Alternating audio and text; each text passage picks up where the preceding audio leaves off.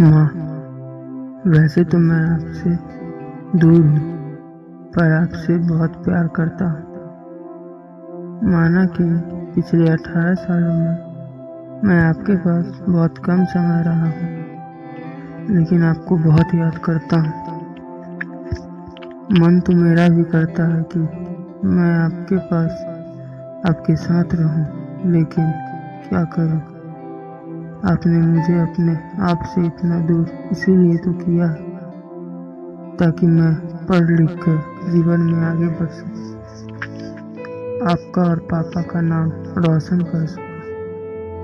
इसलिए आपके पास नहीं आता मैं। दो साल हो गए आपसे मिले हुए। पर लगता है जैसे दो जन्म गुजर गए।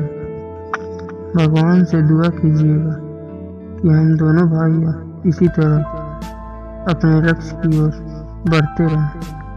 और अपना आशीर्वाद सदा बनाए रखिएगा। वो क्या है ना?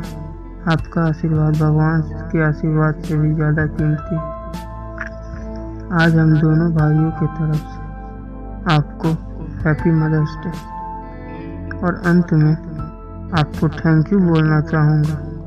उन सभी चीज़ों के लिए जो आपने आज तक मुझे दिया है इसी तरह अपना प्यार हम दोनों भाइयों को देते रहिए।